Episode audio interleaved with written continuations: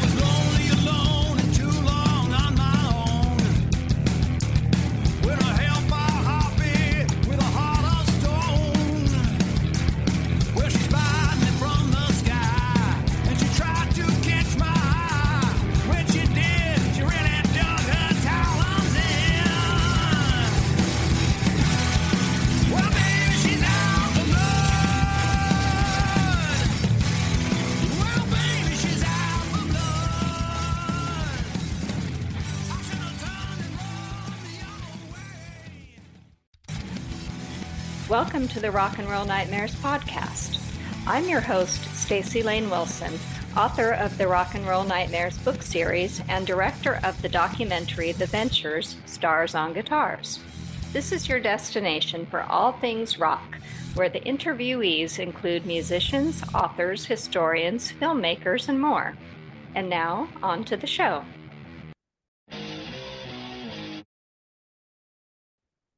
My guest today is Keith Rosson, the author of the much talked about new novel Fever House, which is about a small time criminal, a has been rock musician, and a shadowy government agency, all at the mercy of a severed hand with dark powers.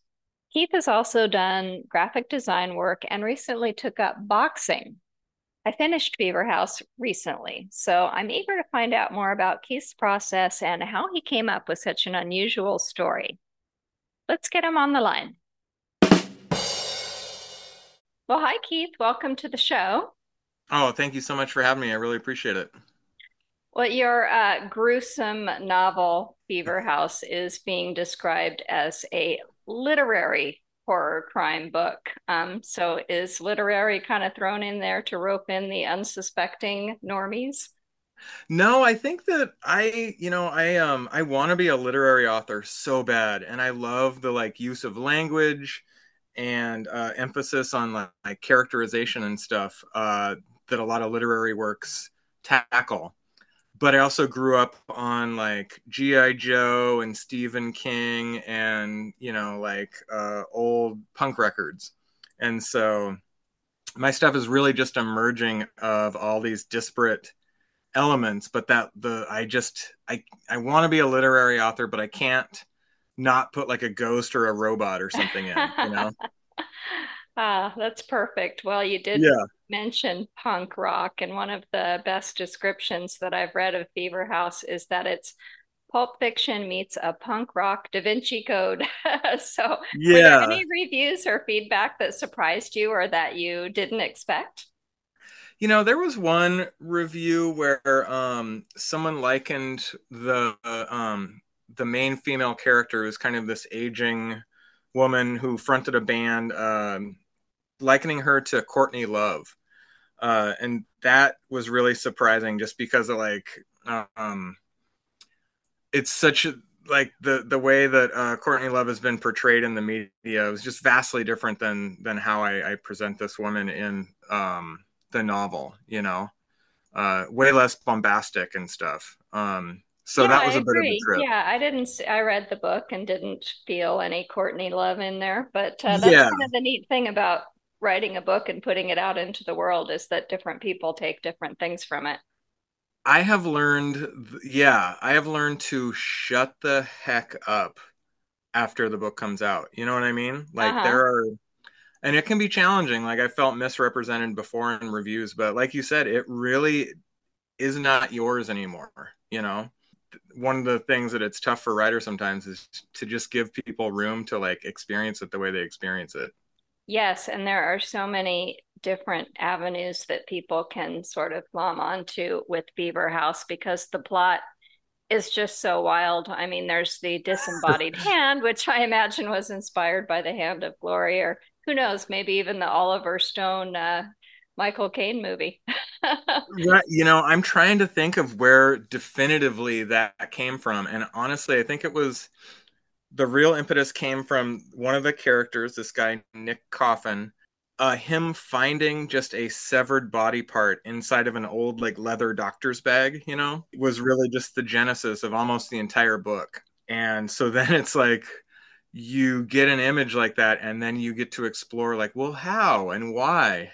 And so it's really just building these images and stuff you want to write about, and then building the scaffolding around it. Right. Well, you have a lot of different threads, including Yeah. government. I mean, there's like huge, big ideas and then little small kind of uh, Right. intimate moments. So, how do you tie all those different threads together? it really is just picking like three or four disparate things that you want to write about and uh and then figuring out how the hell they all lace together into something resembling a plot. So that's what i've done with every single one of my book books is i just settle on something that i want to write about. And in this case it's like kind of the, the punk feeding frenzy of the 90s is a big thing.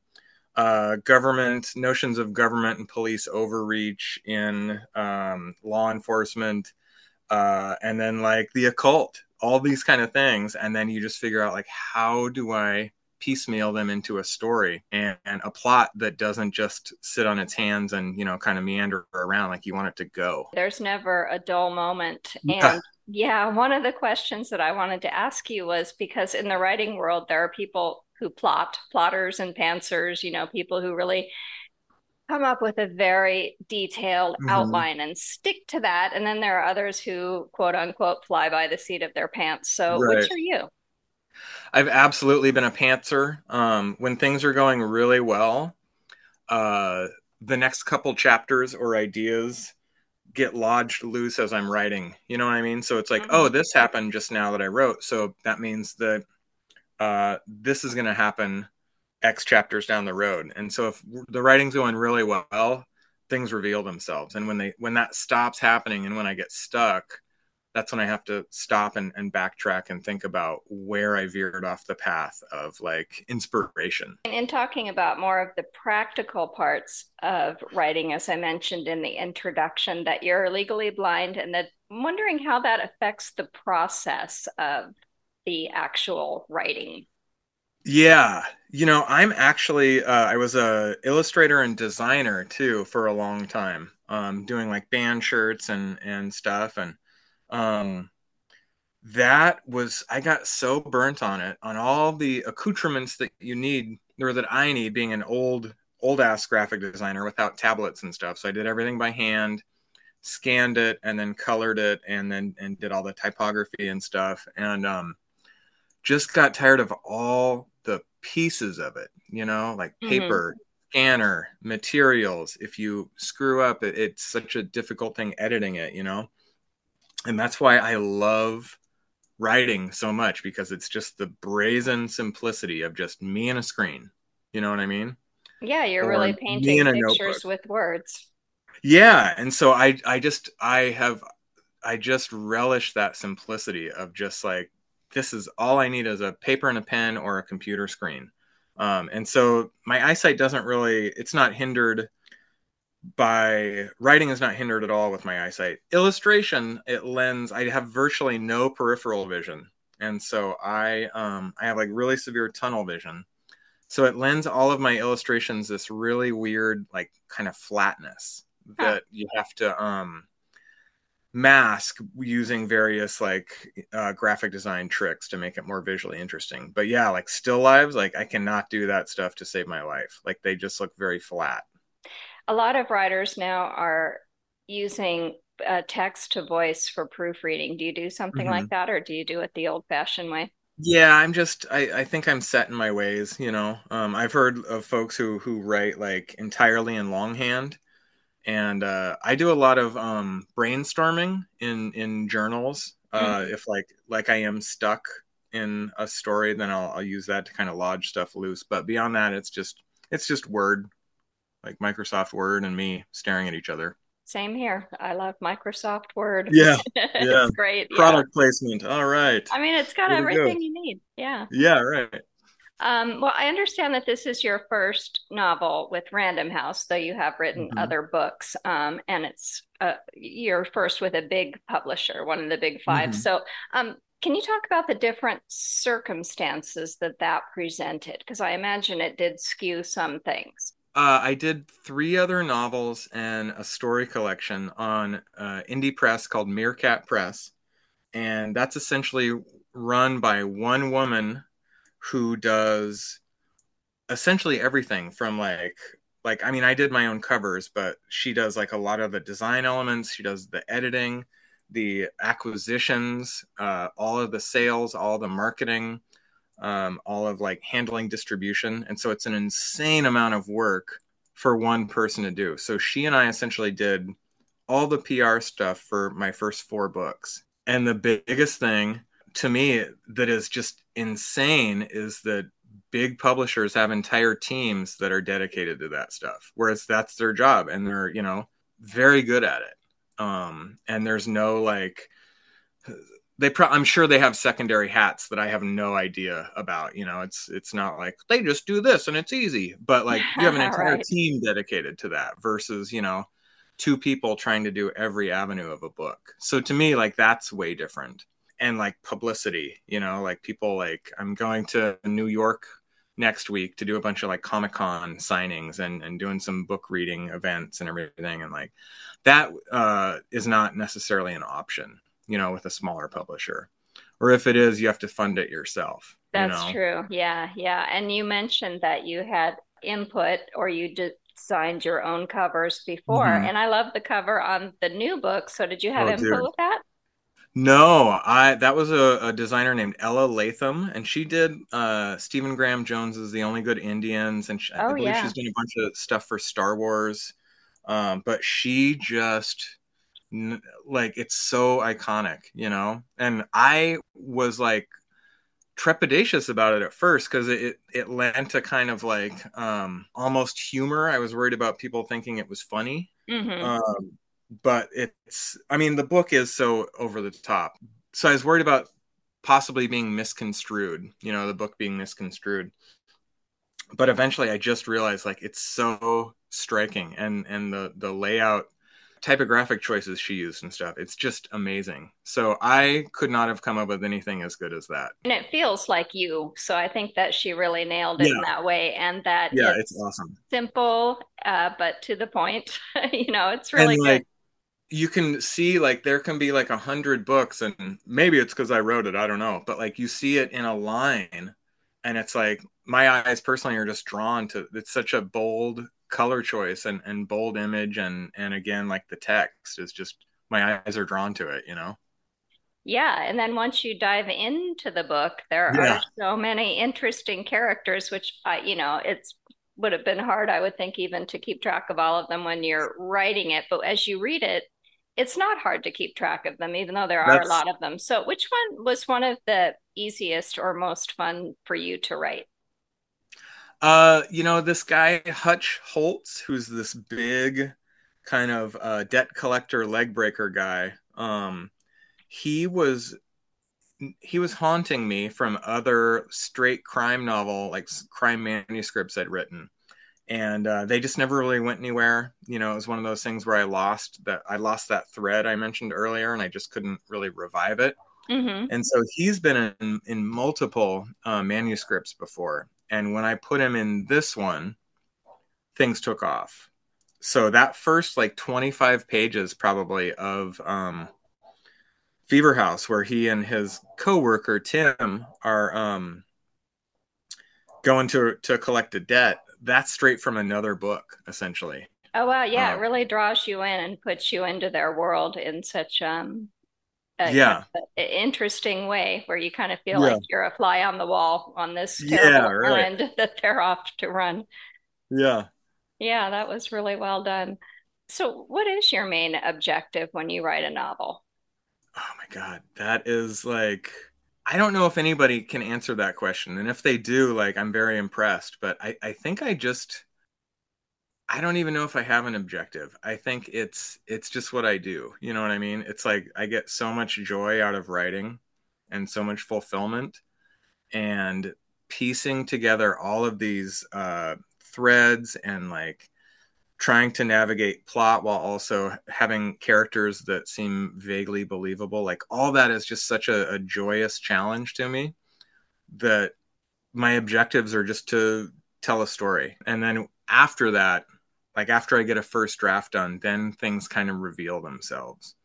As far as oh here's a theme. Oh here is uh, what i'm trying to tell about like you know potential uh, police overreach or um, social justice or whatever. You know what I mean? Stephen King's most recent book, Holly, got a lot of flack because it seemed to have a political agenda. But, you know, Mhm. when I, I haven't read all of your books, but I just recently read Fever House and I could Yeah. see those themes, but it wasn't um, like a sledgehammer over the head where you're Right. not making an, um, you don't have an agenda, but there's yeah, like a diatribe or heavy handedness, you know, and I, I really feel like so much of like character motivation for pretty much anybody in any of my books are either people are afraid of not getting what they think they deserve or they're afraid of having something taken away from them.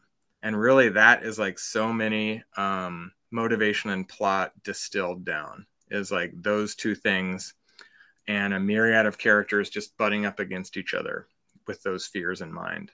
And you were talking about your previous uh, incarnation as a graphic designer, which kind of Right. springboarded you into this. But I love that you have the washed up rock star character who is not like Courtney Love, in my opinion. Uh-huh. But Yeah, I know that you have a background in doing the graphic designs for some famous bands. I saw Green Day on your website. So I'd love to know more about that as well as what you learned from the music world that you were able to carry over and incorporate into the book. Yeah, you know, I started um I've always been drawing and I started doing punk fanzines in my teens and um just as a, you know, a teenager just started like writing bands and asking to do art for them. And I think I did my first like 7-inch design when I was 16. Um and so just kind of springboarded off from there until I was eventually able to, you know, make money at it a lot I- again that was the other thing that it got that freelancing is just so hard navigating all of that and like this person needs a vendor id number and then you got to invoice this person and keep track of it and again it's just like it's so challenging and so i love doing the art. I didn't like um you know I, I would just get asked to do crazy like how about a raccoon pulling a guy's head off and then our band name is up top you know stuff like that is like so hilarious and ridiculous. But then trying to get paid for like potentially a nominal amount is just so tough. And so that i kind of burnt got burnt out. And and so that's why I, i'm just i just love again the simplicity of writing so much. Yeah, well, how did you turn the corner from being a freelance artist and then um, an indie published author to Random House? right you know i did um i started out doing all the art stuff and while i was doing that i started writing short stories and and trying to get those published and um my first novel came out when i was 40 um on meerkat it was called the mercy of the tide and um and i had an agent and uh he just had difficulty uh landing my books because uh fever house is right on track with the weirdness of all the other ones. They're all weird as hell you know what i Okay. mean and so we finally parted ways over decisions about like story collections and kind of where my career should go. Um and so i was able to so i wrote fever house landed my new agent, uh, Chad Luibl at Janklow and Nesbit, and he was like, um, "I'm gonna send Fever House out to like eight of these editors, and then we'll send it out to on, on a Thursday, and then we'll send the rest out to like 30 other people on Monday. But let's give these people a kind of early heads up." And so the next day, we got an email from Caitlin McKenna at Random House, who was just like, "Oh my gosh, is there a sequel?" Oh, And wow. so- Yeah, it was amazing. And so she had her team read Fever House over the weekend. And then on Monday, she emailed Chad and was like, I want to set up a call with this guy. And so Tuesday, she called me and prefaced the conversation with, like, I don't have this conversation with anybody unless I'm willing to make an offer, which is just amazing to hear. You know what I mean? After like working on, you know, doing four other books over, you know, five or six years and just working really hard at it. It was just incredible. And then Wednesday, she made an offer. Um, so it was like less than a week. Like the book sold in less than a week. Wow, that doesn't happen very often. That's Yeah, really- and it was yeah, a- what a great a- story. Well, I mean, it's Yeah. your kind of a, you know, an overnight success in some regard, but you've been working Right, at it for a very, very long time. Yeah, people don't see that part of it. Right. And then yeah, and it was a two so it was for a two book deal and we finally I uh, got the sequel to it um called The Devil by Name. I got that manuscript approved and so that should be out next summer. All right. Wow. So people can enjoy Fever House now and look for The Devil by Name next year. Um, yeah, and is there audio books that- too? And yeah, absolutely. Yep. Uh Zay Sands uh narrated Fever House. Uh and she's excellent. And uh I'm not I have no idea what uh The Devil by Name will look like as far as that goes because we're not even there yet, but I'm assuming and I hope that she will be able to do that as well. Yeah, well, I want to kind of circle back to your writing process and wondering, since music is such an important part of Fever House and and you as a person, do you listen to music when you write? Oh, absolutely. Yeah.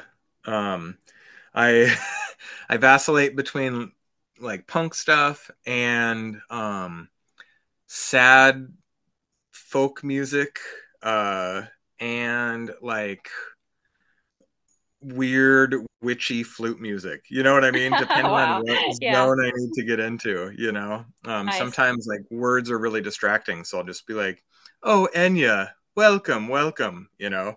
Right, yeah, yeah, because I find that, yeah, I, I love to listen to lyrics and it kind of distracts me when I'm writing. So, yeah, I Yeah, why totally. you say that. Now, you love punk. We know this from Yep. looking at Mhm. your social media and just your Right. writing style is very punk rock. Um, what Yeah. is it about that genre of music that you like and keeps you interested?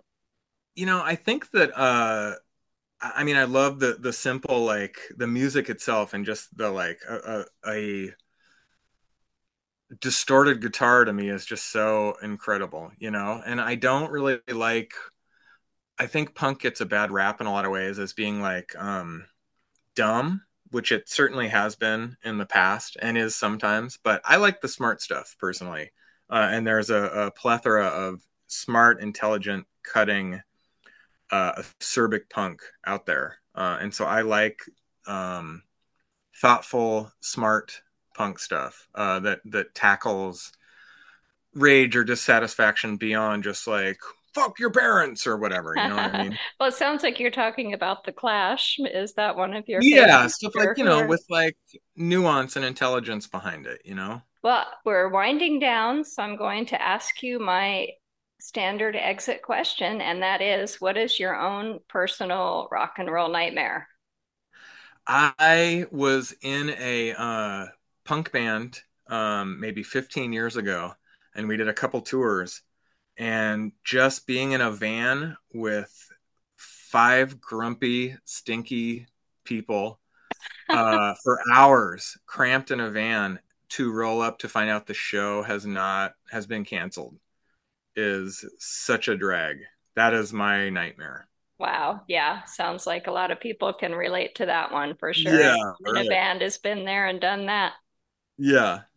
Um, so what is the best place for fans to follow you online?